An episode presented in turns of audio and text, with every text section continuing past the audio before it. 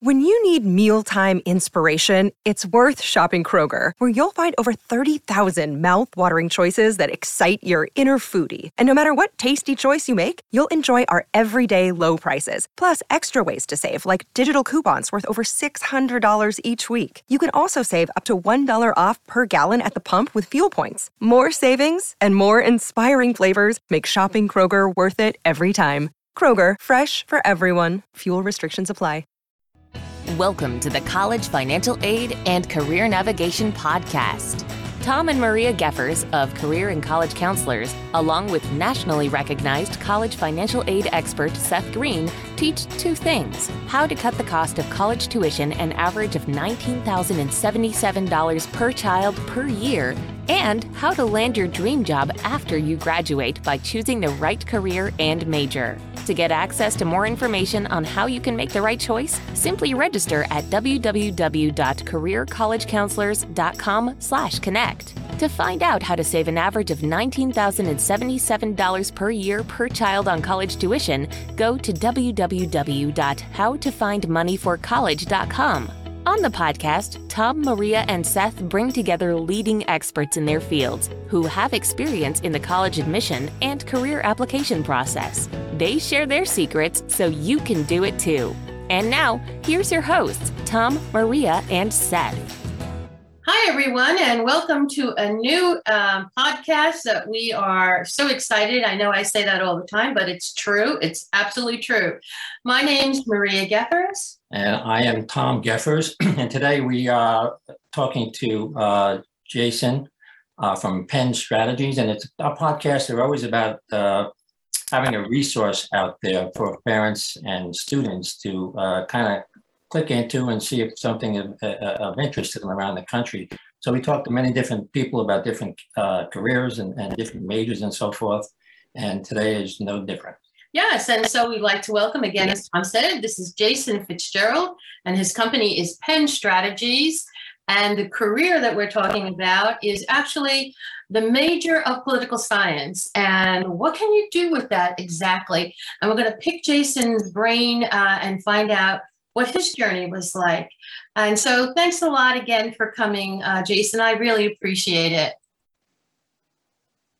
Well, thanks so much for having me. I think it's very important, um, you know, what you guys are doing. And uh, I'm very passionate about um, higher education and uh, particularly liberal arts education. I'm, you know, I, I understand that there's a lot of, uh, of focus now on the trades, et cetera, and I think that's a good thing. But I do still think that there's a very uh, important role uh, in in liberal arts education.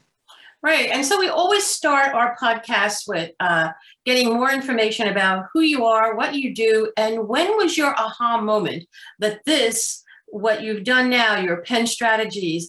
When did you, you know, what was that moment that you said, this is really where I'm going right now?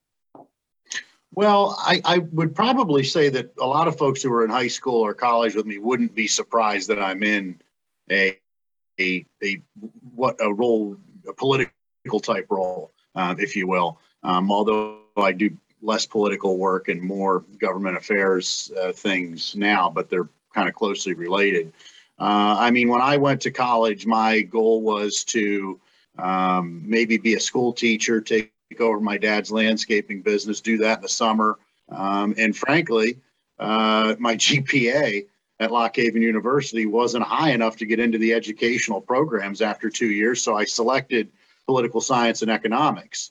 Uh, my thought always was that, um, you know, so I, I had a plan and that plan never quite happened. So I'm, I'm an example, I think, of, of somebody who, you know, sort of took the skills that they learned or the skills that they were born with and and you know made the best of them, so to speak. But um, I mean, what I had thought that I would do is probably teach. Uh, I always sort of wanted to be an attorney, uh, but for me, uh, that due to my GPA, which you know later I was diagnosed with a learning disability that I'm that I'm obviously have been able to overcome now, but in those days I didn't know about it. So my GPA wasn't that high, and I had to go to work. It took me five years to finish my studies at Lock Haven University uh, where I did earn a degree in political science and economics. Um, and I had thought, well, you know, I'll take the summer off, work for my dad's landscaping business, and then you know, get out and get some real world experience and then go back to law school. Um, that never happened. Uh, but my my first job uh, was working for a local radio station, uh, and then that kind of became my thing. I thought I was going to be a radio DJ, but I I had to sell advertising space to be able to make any kind of real money because you don't make a lot of money in that business. And um, I was a pretty good salesman. I, I sold a lot of uh, air for the station. And, um, you know, from there, I, I went to work at an advertising agency in Williamsport. Um, and I figured that that's probably, you know, I enjoyed that work. And I thought, you know, look, I'm probably going to be a person who's in sales, uh, um, you know, for, for media companies. And that would have been okay. But um, my natural inclination towards politics, I ended up talking to our local congressman, who was John Peterson, and our local state representative, who was Steve Cappelli in 2006, and they were both running for reelection. And I worked for an advertising company, and they knew that I knew some things about politics because I was always a volunteer and had been involved in college. So I ended up managing their media. Um, and when at the end of that year, um, they were both reelected, and Representative Cappelli asked me to come and join his staff. Um, so you know, I, I worked there for two years. He ran for the Senate and lost, and I had to do something. So I got into the insurance business for a couple months. Um, and then I took an opportunity at Moran Industries to help with government affairs and, um, you know, ran, helped to run Tom Marino's campaign for Congress, decided I didn't want to go on staff there because I didn't want to have to worry every two years about getting a new job. and so I, I went, I went back to Mr. Moran and I, uh, said, look, what I'd really like to do is have a campaign and a campaign consulting and government affairs firm. We do no campaign consulting now, uh, but you know, he said sure, and he invested in it, and I'm thankful that he did. And um, you know, it's it's uh, it's not like it is in the movies. It takes a long time and a lot of hard work um, to to get to the point um, that that we're at. And obviously, I want to keep going. Uh, I haven't gotten to the to taking the firm to where I want it to ultimately be, uh, but but we certainly have grown very substantially every year. Um, you know, we represent about 40 clients throughout Pennsylvania, uh, doing grant writing and and um, appropriations work. Sorry for such a long answer. No, that, that, that's fine. Um, your background almost sounded a little bit like Rush Limbaugh. Uh, you know, who didn't like uh, Rush Rush was always not to be political, but Rush was always a hero of mine. Um, right.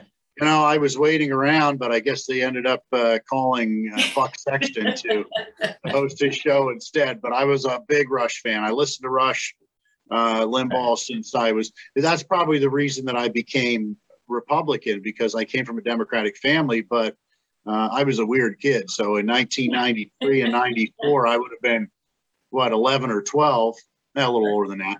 And I I listened to Rush Limbaugh for the first time in 1993, and I listened to him right right up to the end, huh?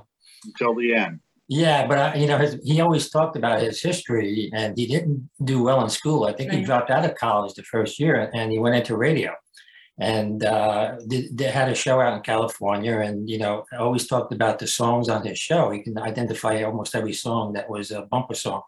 But it's just it's just amazing that you know you have a similar background there. Mm-hmm. But uh, Penn Strategies, where you are now, you know, what, what is your elevator speech for that company? So Penn Strategies is a um, primarily a municipal um, economic development and consulting firm. What that means is we get grants for municipalities. So and we do have some private clients as well, but municipalities is where most of our growth is and frankly where we want to continue our growth. That's that's really the sweet spot for us. So we go into a municipality primarily a rural municipality um, and and we um, identify uh, what projects are critical in their their mind and then we say you know here are the potential grant programs that um, you know match up with what your priorities are. Then we write the grants and then um, we we advocate I am a registered lobbyist, so we advocate in Harrisburg for their approval. And then after they're approved, we um, we handle the administration. There's a lot of a lot of times you can get a grant and you never actually get the cash. so our, our job is to make sure that the client gets the cash. So that's what we do. I, I would say that we're a, we're a grant writing firm, but more than that, you know, we do we do community planning um, and those kinds of things as well. But our bread and butter is going into rural municipalities, identifying the the, the three or four, um, or sometimes less than that, sometimes more than that, uh, priority projects, helping them to prioritize them, and then find funding solutions that uh, don't involve those local municipalities having to raise property taxes. Right. You had mentioned lobbyists, and of course, everybody goes like a lobbyist. Could you um, tell us the benefits of actually um, having lobbyists, if you will? I mean, there are good things that come out of having experts. Well, there are good and bad to folks in every profession. I'd like to to think, and um, you know, but we we sort of view ourselves more as advocates for projects. I'm not representing pharmaceutical companies. I don't represent um, you know, large corporations. We're representing uh, rural municipalities. So, I mean, what the advantage is, is that, you know, Philadelphia and Pittsburgh have plenty of folks in Harrisburg and in Washington fighting for their interests. Uh, a lot of these smaller municipalities don't don't have that. I mean, PSATS is a good organization, and CCAP, which is the Pennsylvania Township Supervisors Association, County Commissioners Association, but you know, for a place like Pocono Township or Barrett Township, which are in Monroe County, or Canonsburg, which is in Pittsburgh, um, if folks in Washington and Harrisburg can find them on a map, um, they don't necessarily know a, lot about it. So, I mean, I think that the advantage is, is that for a pretty reasonable rate, you can have somebody in Harrisburg who is advocating for your interest. And it's easy, really, to fight for these community projects. Legislators don't ever tell us no, which is rare in, in this this field. Um, sometimes they say, well, you're going to have to wait another round or two uh, because they're community projects and, and they're in their district. So, um, I mean, the benefit of having an advocate or a lobbyist in Harrisburg, and I don't think it's a bad word. I think, like any vocation, there are good people in this business, and there are people that are lousy in this business that aren't that good or that ethical.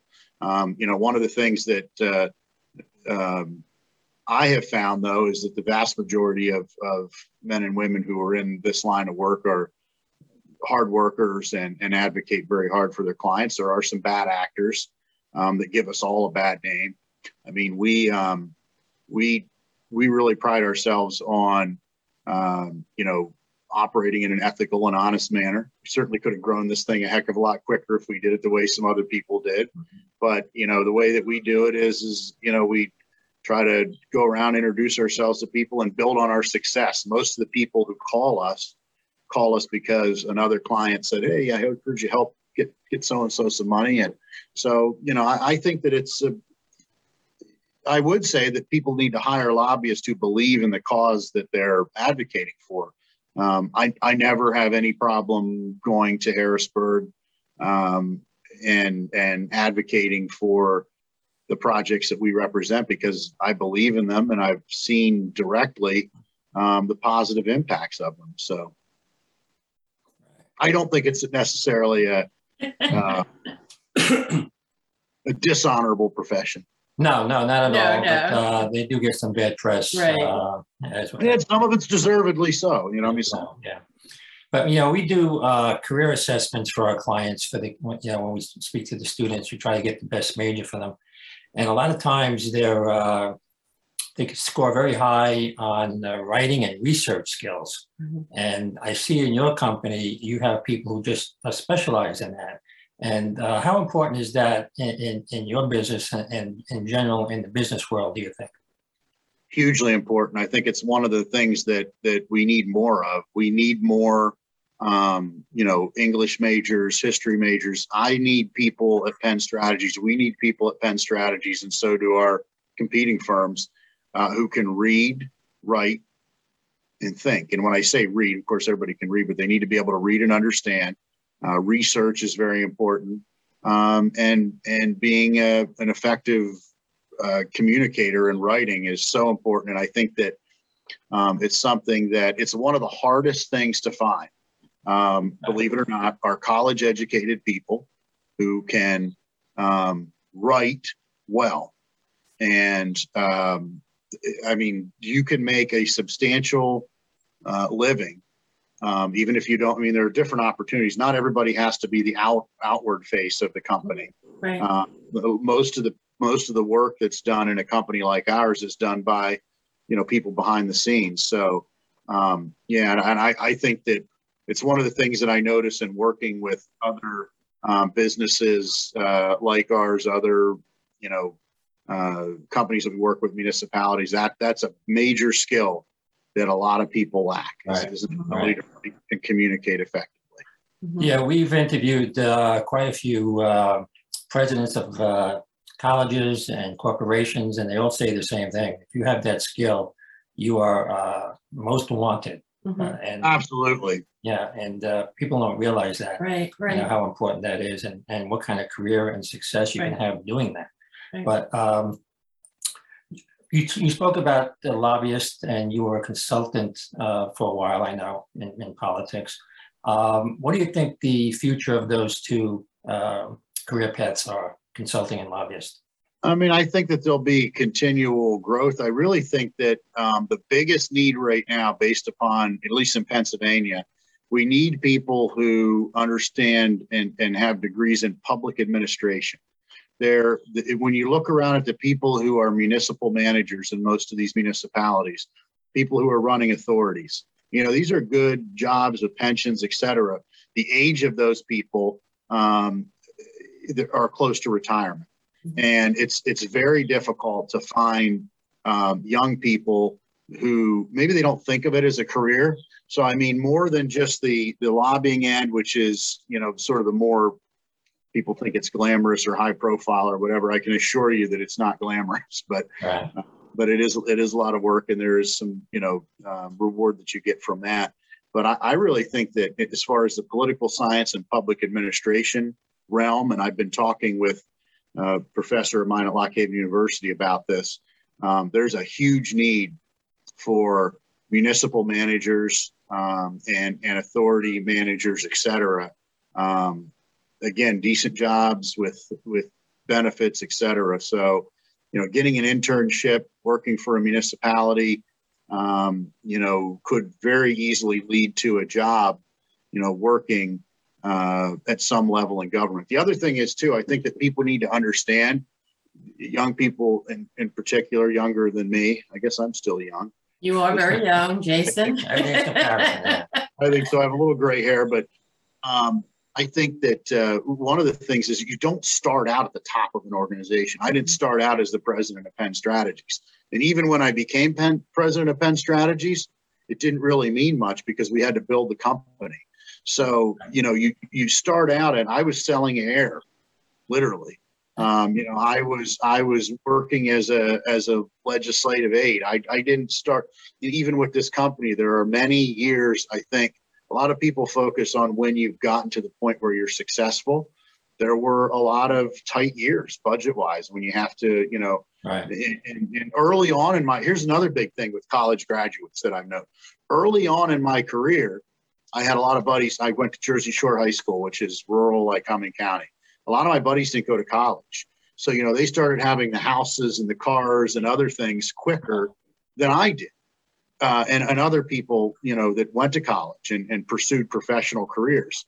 Of course, the difference is, is that that now, obviously, you know, I'm making more than them, and, and we're in, you know, not that that matters, but um, and and they keep saying, I wish I would have went to college, or some of them, some of them are happy with what they did, but you know, they're they're still, um, you know, working hard and, and doing all those those kinds of things, but it takes you a little while after getting to, and, and people people will say, well, what the heck do I want to go to college if I'm going to work an entry level job somewhere? But what you have to understand is is that it gives you the foundation. Right. Um, first off, it shows employers that you can complete something, you can finish something, but it gives a foundation that will lead to success in the long term. So people have got to. I think a lot of times the new generation, they're they're short term thinkers. They don't think about building for the future all the time.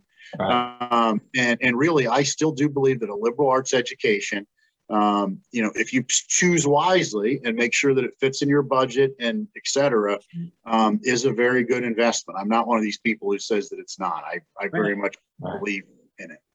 well, as an educator, I believe that as well. You know, it's never it's never wasted.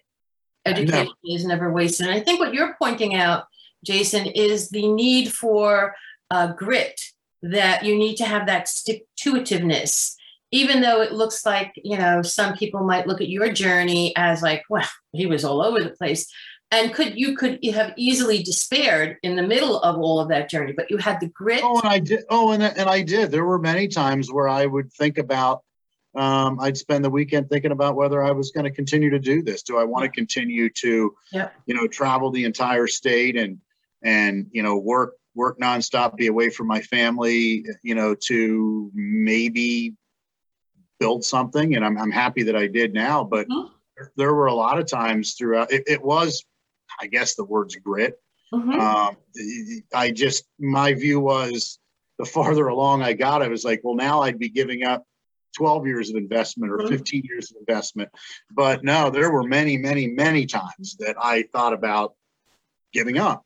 And uh, although that's not usually in the vocabulary of a Fitzgerald, right? Um, I, I did think about it and I thought, you know what, there's a lot of easier routes that I could go. I could you know, make the same amount of money or more, um, you know, taking XYZ job that's a little cushier or whatever.